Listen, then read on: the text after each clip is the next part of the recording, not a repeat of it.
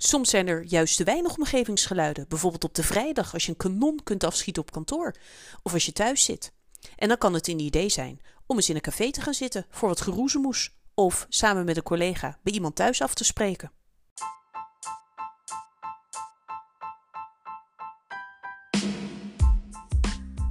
Welkom bij de Geluk of Je Leven podcast.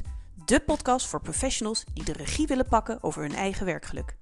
Mijn naam is Suzanne Nieuwenhuis en ik deel wekelijks concrete tips en een flinke dosis inspiratie met je, zodat ook jij je eigen werkgeluk kunt vergroten.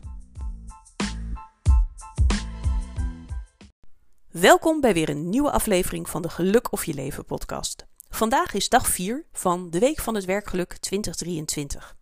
En zoals beloofd deel ik vandaag aflevering 4 van het vijfluik over jobcrafting, genaamd Nooit meer ongelukkig in je werk. Mocht je nou deel 1 tot en met 3 niet hebben geluisterd, dan zou ik dat eerst doen, want daarin leg ik ook uit wat jobcrafting überhaupt is, welke vier knoppen er zijn. En vandaag gaan we dus inzoomen op een van deze knoppen waar je aan kunt draaien om te craften, om zo ook je werkgeluk te vergroten.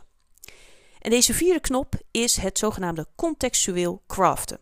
Het veranderen van je werkomgeving of de context waarin je werkt. Waardoor je eigenlijk als het ware de juiste omstandigheden creëert voor jezelf om je werk op een goede, gelukkige manier te kunnen doen. Nou, het lijkt me goed om eens even in deze podcast een aantal voorbeelden langs te lopen van hoe kun je nou zo'n context craften. En dan kun je telkens eigenlijk per onderdeel kijken: hey, is dit iets waar ik misschien iets mee zou kunnen? De eerste is eigenlijk gelijk ook wel een hele belangrijke. Dat is het beperken of vergroten van bepaalde omgevingsgeluiden of de hoeveelheid mensen in je directe omgeving.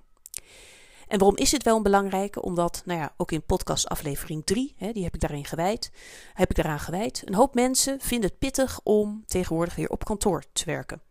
Daar hebben ze gewoon wat minder invloed op de hoeveelheid mensen in hun directe omgeving en al die omgevingsgeluiden.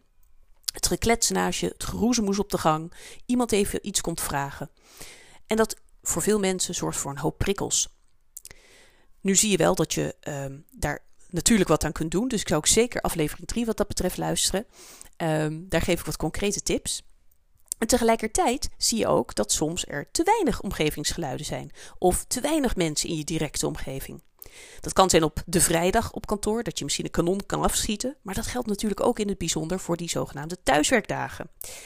Dus je zou eens kunnen kijken, hè, dat is deze deze uh, tool om te kijken hoe kan ik bepaalde omgevingsgeluiden in dat geval vergroten of de hoeveelheid mensen. Er zijn mensen die gewoon het liefst dan in een café gaan zitten werken en die klappen daar hun laptop open.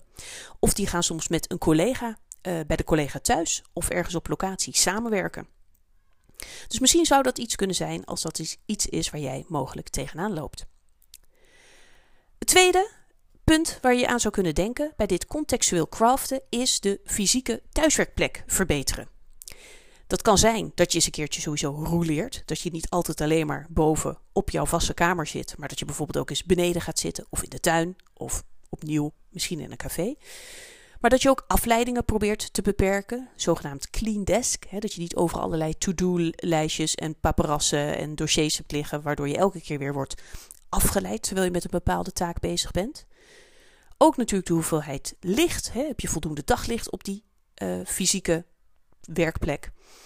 Hoe zit het met uh, de faciliteiten en de instrumenten die, jou, uh, die voor jou beschikbaar zijn? Zo had ik een keer iemand in een workshop en die zei: Ja, ik heb er eigenlijk best wel veel last van dat ik maar één beeldscherm hier heb. Waarop iemand anders in de workshop zei: Joh, maar dat is toch zo geregeld? Je kunt zo een tweede scherm bestellen. Nou ja, eigenlijk dus te simpel. Dat ding was inderdaad in een paar dagen besteld. En de keer erop zei ze, nou, het is zoveel prettiger nu om thuis te werken.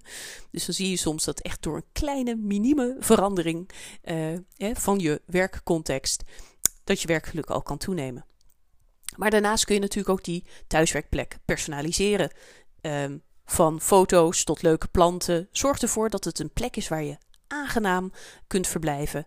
Um, en waar je op een prettige manier je werk kunt doen. Nog een manier waarop je contextueel kunt craften is door je eigen werktijden te veranderen. Misschien merk je aan jezelf dat je in de ochtend super geconcentreerd bent. Of misschien ben jij juist iemand die bijvoorbeeld na de lunch of in de middag juist heel productief is. Misschien vind je het lekker om in de ochtend eerst te gaan sporten. Dus kijk eens of je daar een beetje aan kan sleutelen.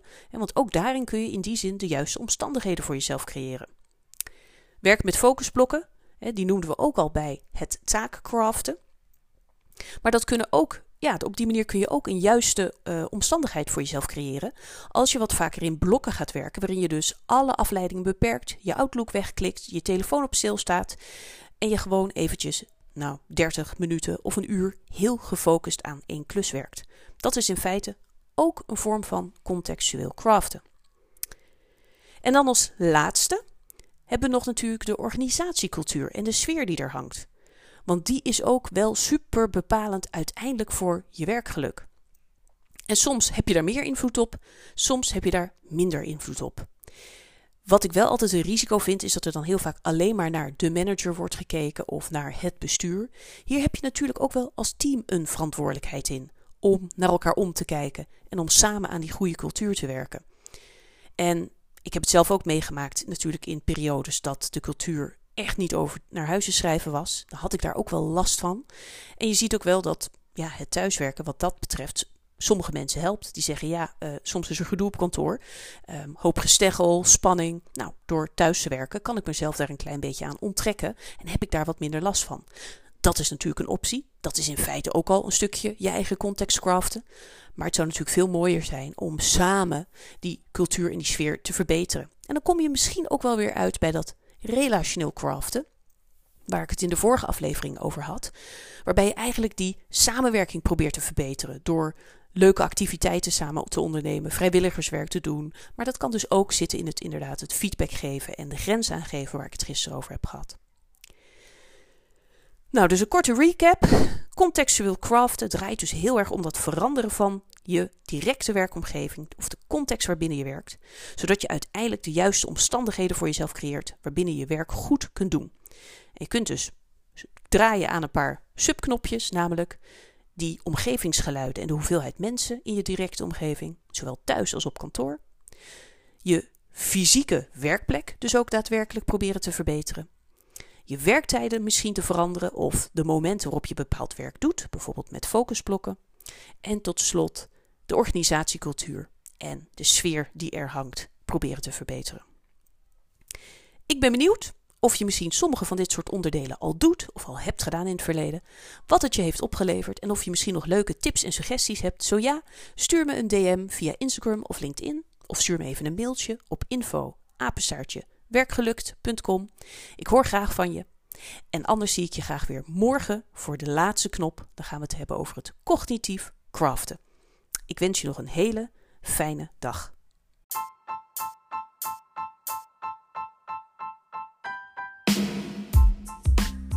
Bedankt weer voor het luisteren naar de Geluk of Je Leven podcast. Vond je de podcast waardevol? Deel hem dan alsjeblieft in je netwerk en laat een beoordeling achter op Spotify of Apple Podcasts door op de sterren te klikken. Dit zorgt ervoor dat de podcast beter gevonden kan worden. En wil je een seintje als er een nieuwe aflevering online komt? Abonneer je dan met de volgknop en het belletje op Spotify. Ben je na het luisteren geïnteresseerd geraakt in jobcrafting en wat dit voor jouw organisatie of team zou kunnen betekenen? Neem dan contact met me op via info werkgelukt.com of stuur me een DM via Instagram of LinkedIn.